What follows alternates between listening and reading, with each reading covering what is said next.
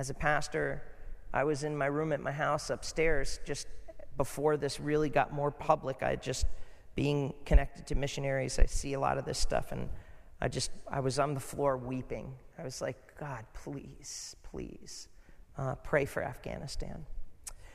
Well, I would like to give you our last message here on the Ark of the Covenant. The book of Exodus, our whole theme here has been Exodus. And if you would turn to Exodus 25, chapter 10, I'm going to skim through this because we're going to read a lot of other verses. Um, so if you turn there to Exodus, I need to change my display as you're turning there. Exodus chapter 25, verse 10. So that it doesn't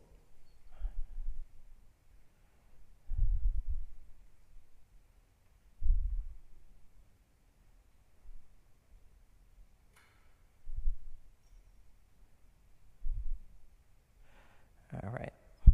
We'll do the best we can here. I'm going to ask the uh, media team to just keep an eye on it. I'm having troubles with keeping my phone open and I have to unlock it constantly. So if we have to do this thing, that uh, you just change the slides that way. Let me read this to you. The Ark of the Covenant. This is the very throne of God. This is where God would sit. We covered everything from the, the brazen altar to the, to the to the laver where they would rinse their hands, and it, it, was the material of a mirror, bronze. And we covered the curtains and how you had to come in through the gate and you were confronted with the sin issue right from the beginning. And then you would come in and we would see incense, which represented prayer, and the menorah, which meant we were to be light to the world around us. And then, of course, the table of showbread to be reminded constantly that God provides for us our daily bread. But there was behind a veil one item, which we see right here the Ark of the Covenant, that was only entered one time a year by one person, the high priest, on the Day of Atonement. And they would walk up, up to it, they would anoint it with blood, they would make atonement for the people of Israel, and they would walk out.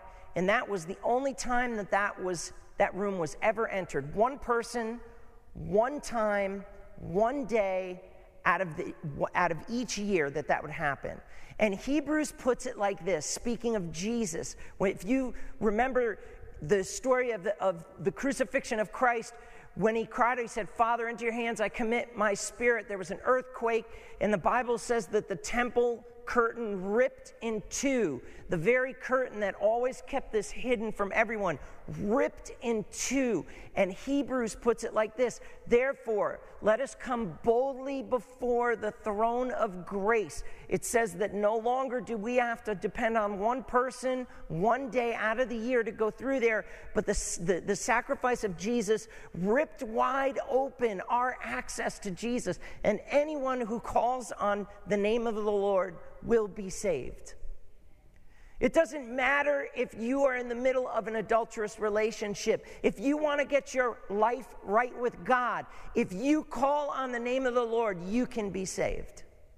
You, he can save you from that situation. If you are in the middle of a corrupt business partnership, if you call on the name of the Lord, you can be saved. If you are running from a guilty conscience because of, of, of what you've taken that doesn't belong to you, or if you are, are, are in bondage to an addiction, or we could go on and on here all day long. If you have a respect issue with your parents and you've cut them out of your life, you can call on the name of the Lord and re honor that relationship so long as it's not toxic and harmful to you.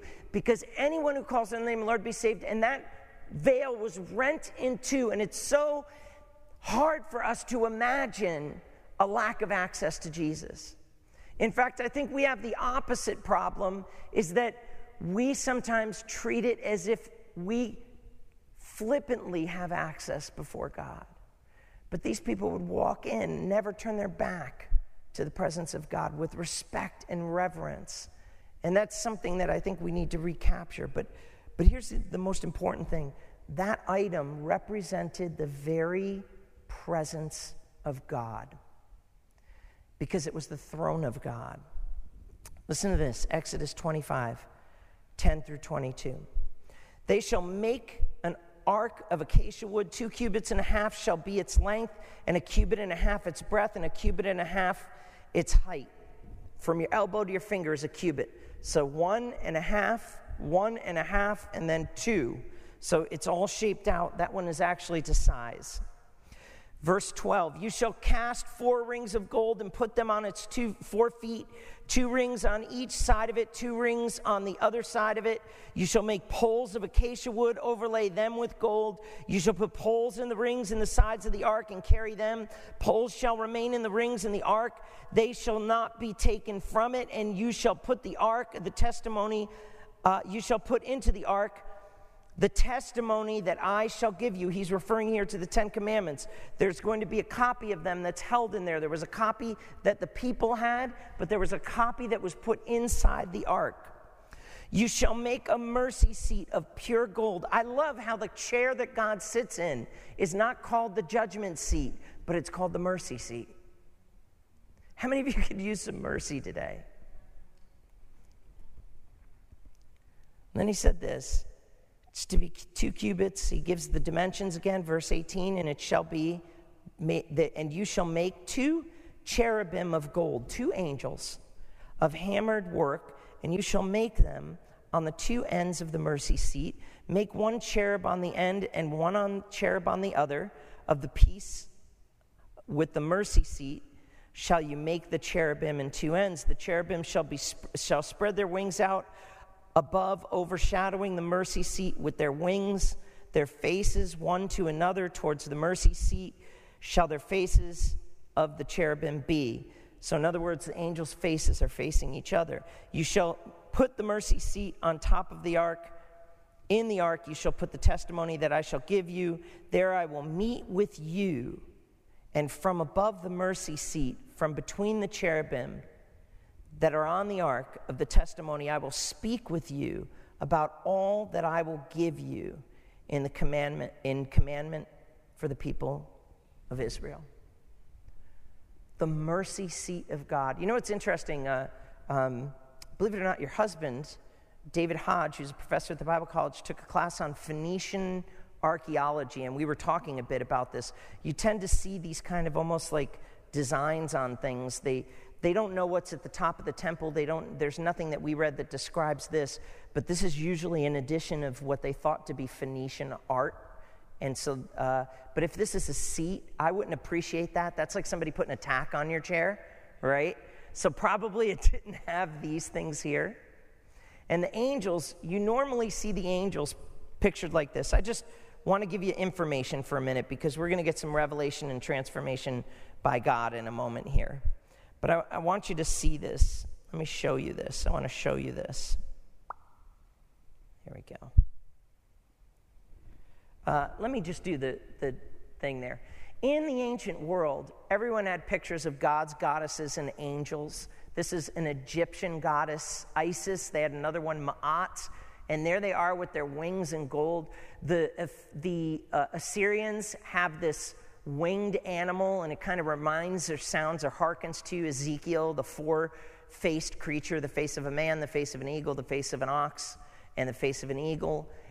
They all had this, and, and right there you can even see in Babylon a Mesopotamian uh, man with wings in back of him. All of them had this imagery that was like it. And in Egypt, you often see connected to the throne these winged goddesses or these winged people, and you you see them in the chair itself there. You see how the two wings are, those, that's actually the throne of King Tutankhamun, where he would put his left and right arm, and they were held up by the wings of these creatures. But most likely, I think, and this is my theory, I've never heard anyone say it, but this is me being collegiate right now.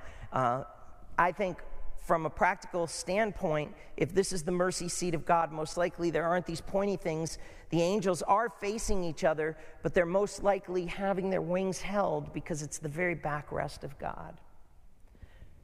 How many of you have ever been in a desperate hour of your life and said, God, bear me up on wings of eagles, like David prayed? Mount, but, but mount me up, hold me, bring me under your the feathers of your arm. Take me into you. God Himself, angels, held his back as a backrest. It's just a beautiful picture of that. That'll change your life, huh? So check this out. When it comes to the ark, you've got this imagery of it. Whenever you watch the Discovery, how many of you remember Indiana Jones? Do you know that he's an actual person? I know there's debate on whether George Lucas based his character off of him, but he is a southern guy that used to just show up and he, he drove the Israelis nuts because he would look for, he, his, his uh, search was for the Ark of the Covenant. He's the only person that's found any items from the original temple. He found some of the, the um, perfumes and incenses. He, but he would walk up and he'd be like, light some dynamite, blow up that cave, let's see what's in it, you know? And they just freak out. The Israelis were like, oh, he's just crazy. And if you watch the Discovery Channel or the History Channel, they have all these theories of how it was an electrical lightning box. And if you've seen uh, Indiana, the last Indiana Jones, Ten, Raiders of the Lost Ark, you've seen that you know lightning blows away the Nazis, and but this is related to God's presence. It's God's throne among people. It's God's presence among men. And there's all kinds of stories and traditions surrounding this. For instance, if you've probably heard it preached that, that they would tie a rope around the ankle of the high priest, and when he would go in there, he would minister before the Lord, but they would have that rope because only one person was supposed to go there. And if he died, how would you get him out? And so they would pull him out. Well, the truth is, that's really just a legend. We don't even hear, see, or read about anything of that in the Bible. We don't read about it in Judaism. We don't read about it outside of Judaism. It's something that somebody wrote in the time of the Crusades, and it's, it's really a weak tradition. But yeah, you can hear it in my voice, huh? Thank you. Come here. Thank you very much. Love you.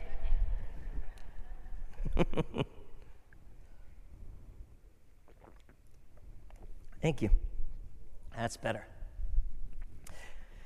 So, if you, in fact, they were terrified because there's these Old Testament stories of people who touched the ark and died. And when the Romans came in the, after the time of Jesus and, they, and before the time of Jesus, one particular, and, and all of this stuff, by the way, is in the notes. If you want, I'm not going to read it to you, but uh, literally the Roman Emperor Pompey, they named a city after him, he walked into the temple itself.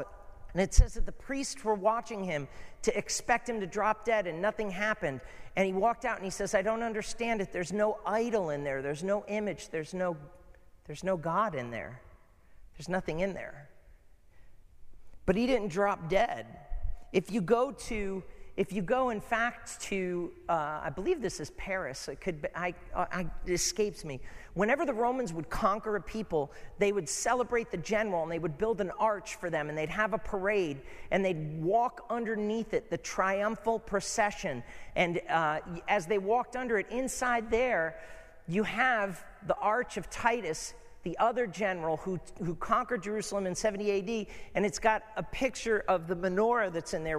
That's all that we really see from the temple. So we don't see the ark, we don't see those kind of things or anything like that. But all that to say is, is that, that many people through the ages came through and they said, you know, what do we do here? How, how do we approach the presence of God? The Jews were terrified of it, the Gentiles were not impressed with it except for the, the glamour of the temple. But the truth of the matter is, God has ripped a veil so that you and me can walk into the presence of God. And God wants to make his presence work through you because God uses people with his presence. That's the first thing I want you to catch here. Listen to this God uses people with his presence. What kind of people? Listen to this. It says this in Exodus 31 1 through 3. In fact, that should be up there. There it is. Look at this. The Lord said to Moses, See, I have called by name Bezalel, son of Uri, son of Hur, of the tribe of Judah. I have filled him with, look at what he's filled with the Spirit of God, with ability, with intelligence, with knowledge, and with craftsmanship. Think about this for a second. This is something that we have so cut church and Jesus into secular and sacred, we sometimes miss the practical connection for God. If you're here today and you are an artist, guess what? God not only has given you that ability, but He wants it to flourish and reveal Himself through that. The very icons and images that God created that would house the presence of God came through the skill of an artist. Don't underestimate the, the fact that God could use your artisanship to do incredible things, to do practical things. It was practical for the children of Israel to have something where they could say, God, we invite you to join us. But it was always God that made it special. It's not your art, something that you touch and the power of God goes through it, nor is it something that you should be ashamed about within, within Christianity, like it's a secular thing and this is a sacred place and they have nothing to do with it, because the very same God who said no idols also overlaid the temple with gold, created angels on an ark, made a menorah, and all kinds of works came through somebody who's artistic.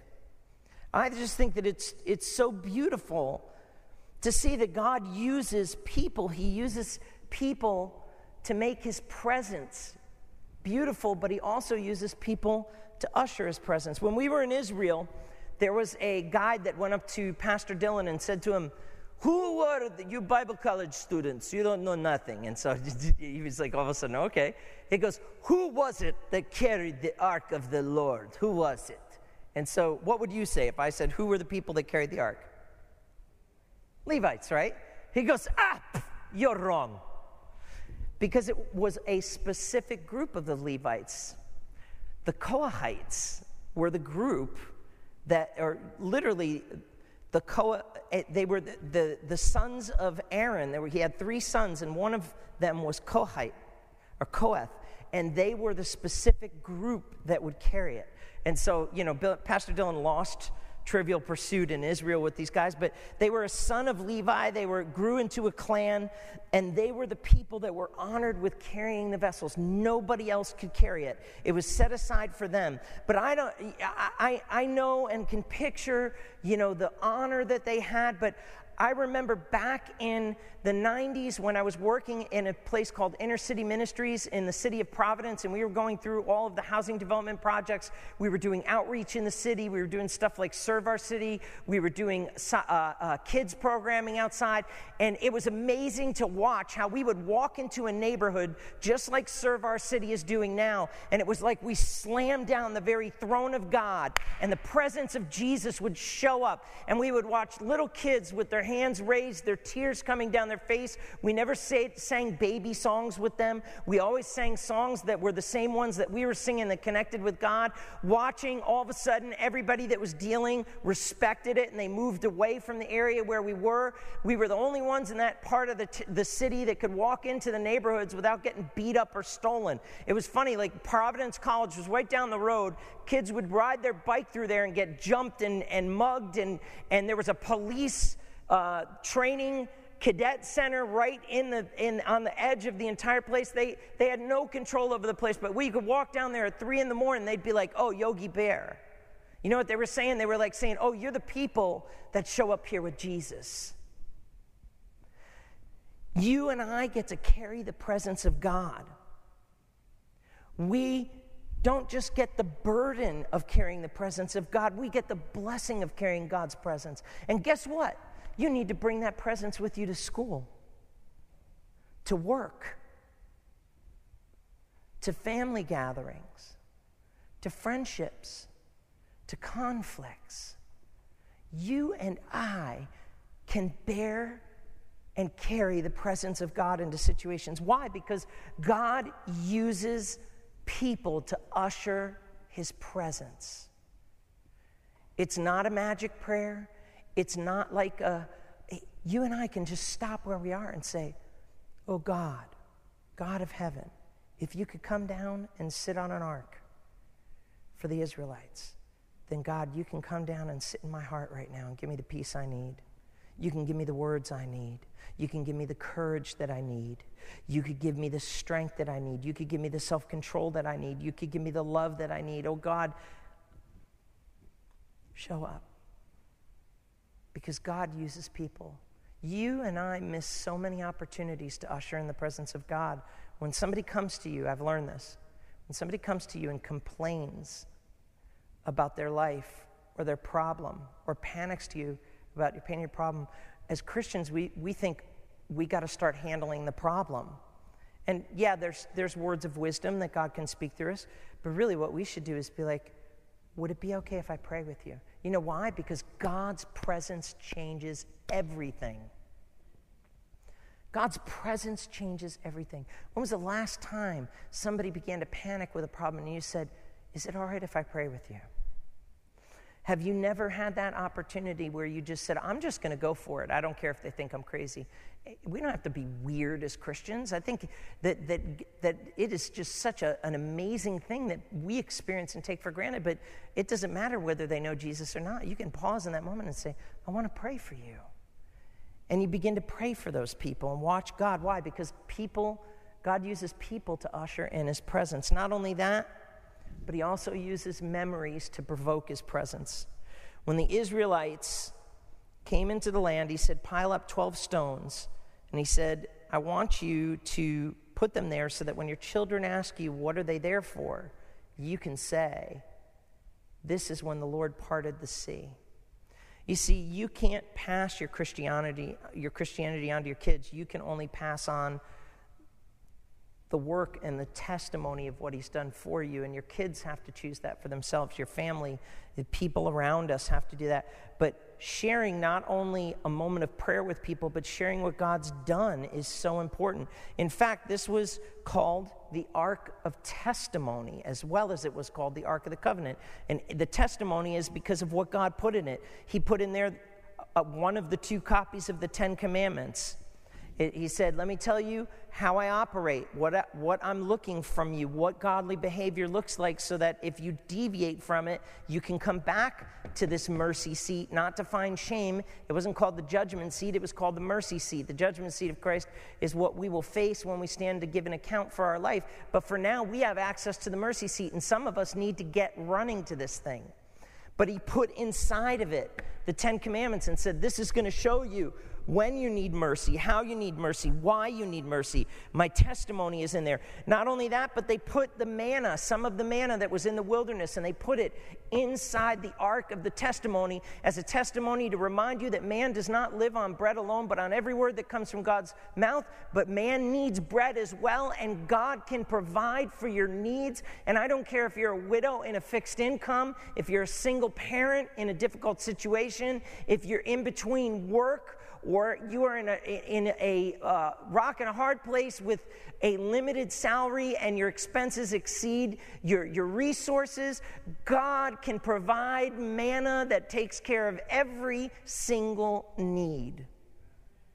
That's, that's, that's why it was called the Ark of Testimony. Not only that, but Aaron's rod was put in there as well. Twelve of the tribes were saying, Why does God have to speak through him? He can speak through me just as much.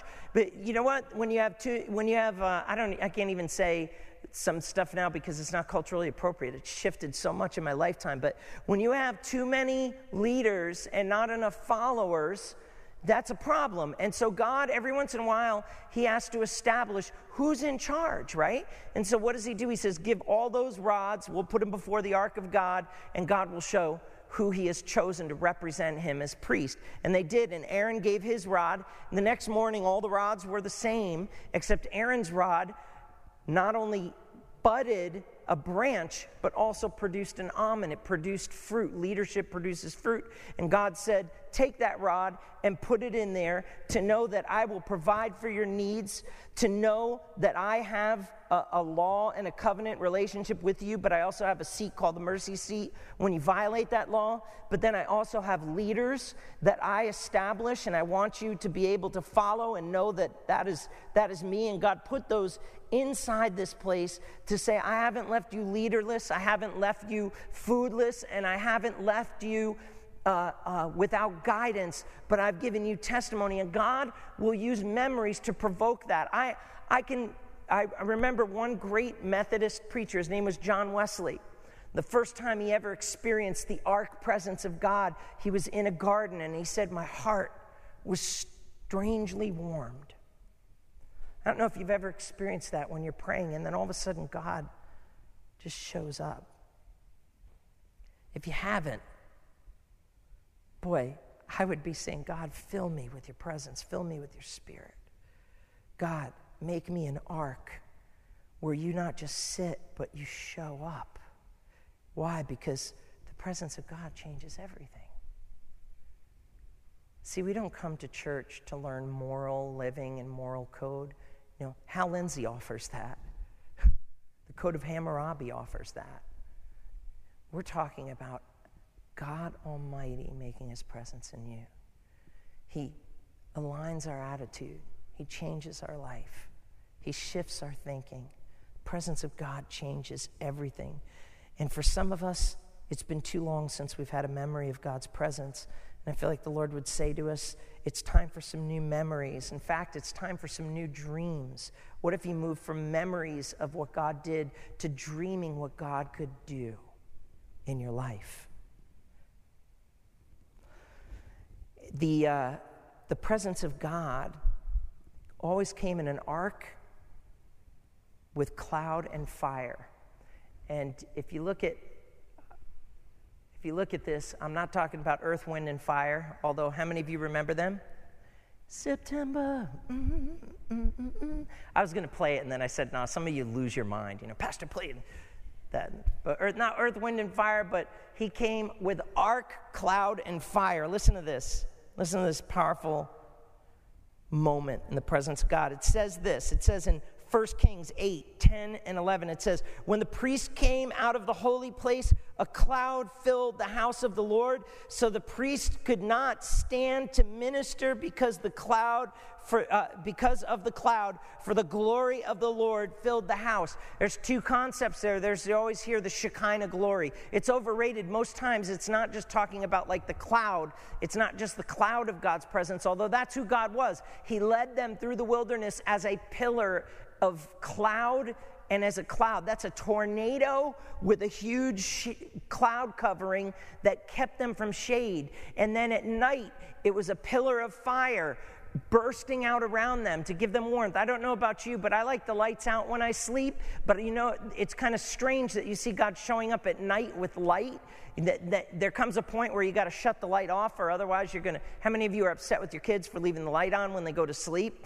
Um, or we maybe are afraid of the dark or those kind of things. But in that part of the world, if you had to walk in the sun constantly, you, you would die. If you had to go to sleep that night and had no warmth, you would freeze. It's not uncommon for people to pass away in the wilderness if they don't know how the elements work there, to die of exposure from the sun or to die of hypothermia at night, and yet they're in the middle of a desert. It's like Mount Washington, you know, it takes more lives than you realize. But the truth of the matter is, is that God shows up with that. He shows up with fire. He shows up with light. And there was a heritage around this whole thing of the Ark of the Covenant that scared them too. There was one story of when David wanted to bring the ark into Jerusalem, and they decided to bring it on a cart, probably because the, the way that the Philistines returned it to him was on a cart. The Philistines stole, got the ark. They thought, oh, it's all about the ark. Let's just go out to battle. The Israelites took the ark of God and said, God's going to give us victory because we've got the ark of the covenant. And they went out to battle. They made such a loud noise. The earth quaked, and the Bible says that the Philistines were terrified and said, There's a God among them. But then when they went on the battlefield, they found out that it's not the ark of God, it's the God of the ark. And so the Philistines defeated them and they took the ark away from them. Total humiliation. And then finally, how many of you have ever had somebody take the ark of God from you? You know what that looks like? I can't stand that person. How dare they? Or they keep they keep taking. For, how many of you have ever had that somebody offend you? And it, man, nothing will steal the, the presence of God from you more than living a life constantly offended. Sad. It's a sad existence. I'm sad for you if you walk around constantly mad at people and and angry at people and offended by things. We should be the kind of people with the presence of God that are like, you know what, God will work it out. You know what, I love you. I mean, you can you can agree to disagree with people and walk around with love in your spirit. But Jesus, Jesus said, if you can't forgive those who, who sin against you, how can your heavenly Father forgive you? This is for somebody that's listening, maybe right here, maybe online, maybe most. most. If you're here and you're calling yourself a follower of Christ and you've got bitterness towards somebody and you got a, a bad, bitter unforgiveness, say, I'll forgive, I'll never forget, which is not forgiving anymore, God, God can't forgive you of your sins. You're not right vertically, you're not right vertically unless you're right horizontally. Somebody say amen that, to that truth. You need to get that right. And we've got a whole counseling service that's designed for that. There's an app for that. But coming back to this truth, they were terrified. And then finally, David decides, well, how are we going to how are we to bring the presence of God? They get the ark back because everybody's dying of tumors and the Philistines are like, get this thing out of here. Their God is cursing us. And then the ark comes to rest in Shiloh. And then finally, the day comes that David says it's time to put the ark where it belongs in Jerusalem.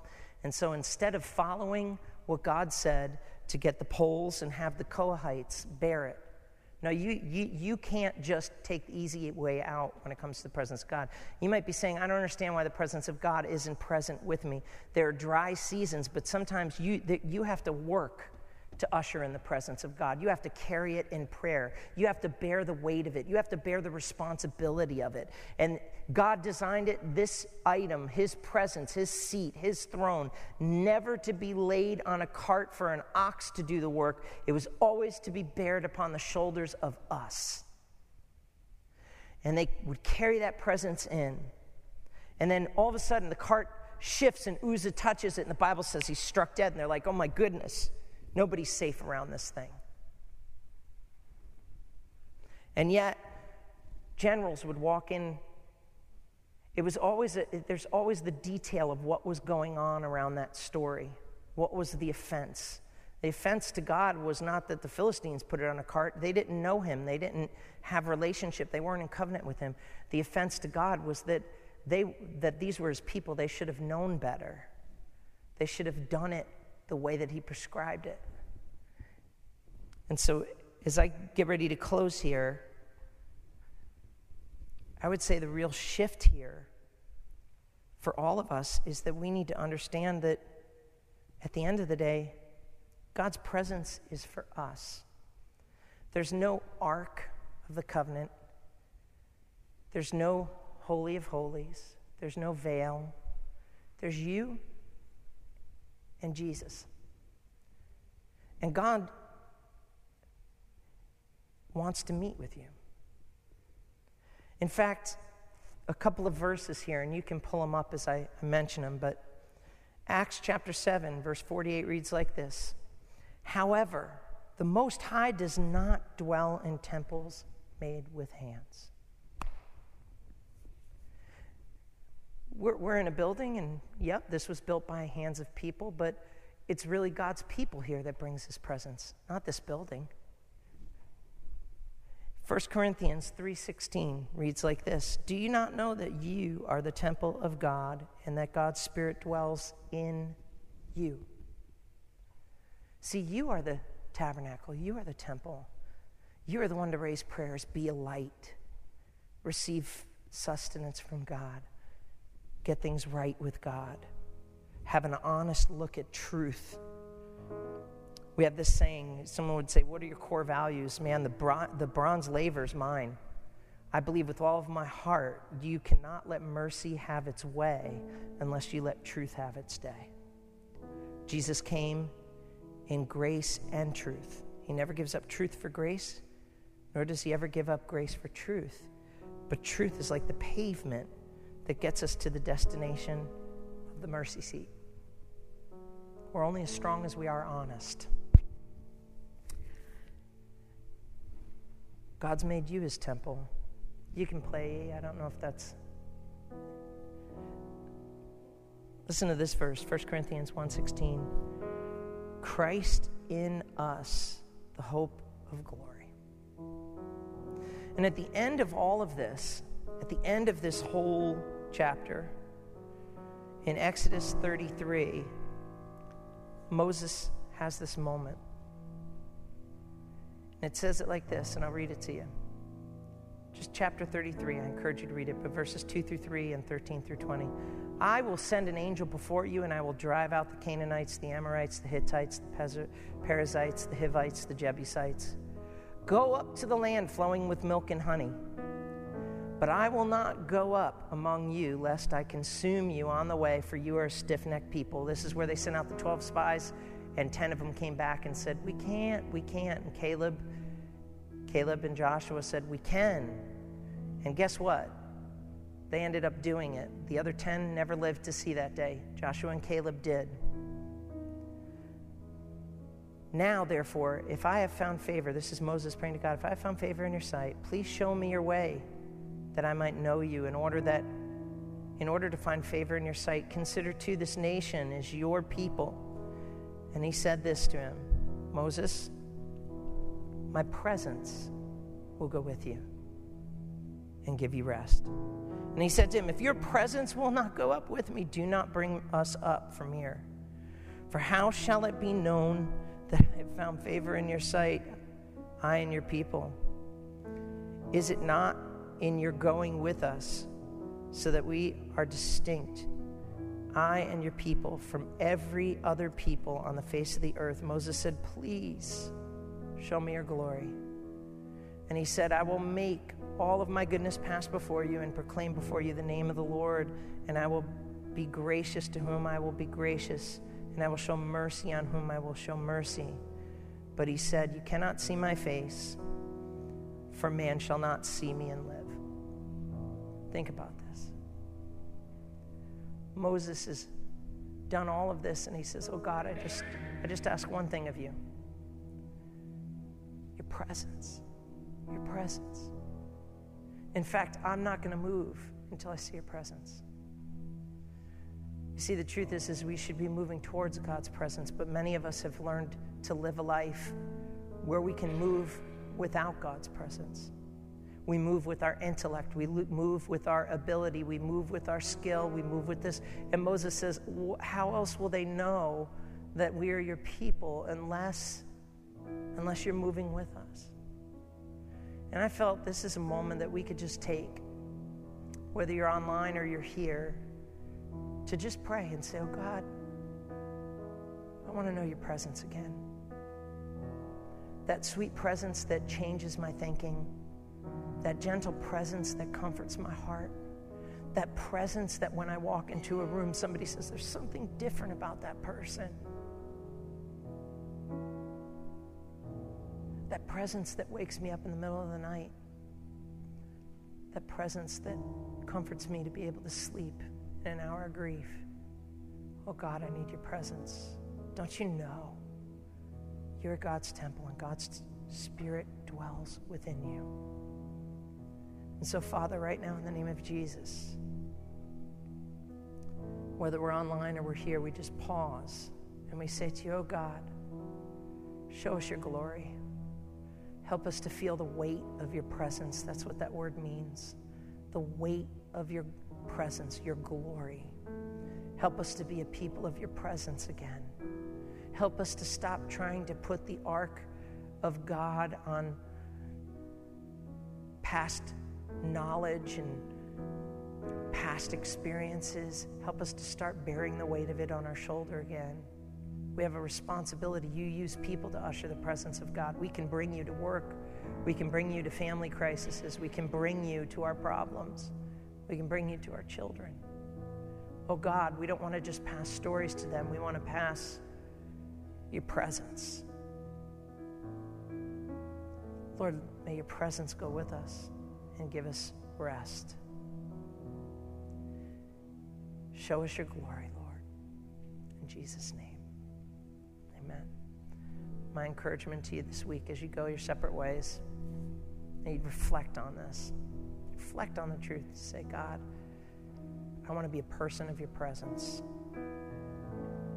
that radiates off of my life, that it centers me. God loves you. You are the temple of the Holy Spirit. God's Spirit dwells in you. He loves you, faults and all. I'm going to have Ethan continue to play here, my son. And uh, you can sit there quietly. You can do whatever you, would like to do. You can slip out be God's temple. God bless you. Thank you so much for being with us. We'll see you next week when my friend who is working in Iraq and his family is here to share with us. Incredible, incredible, incredible. You won't want to miss it. You'd want to drag a friend with you for sure. God bless you. Rest in the presence of God.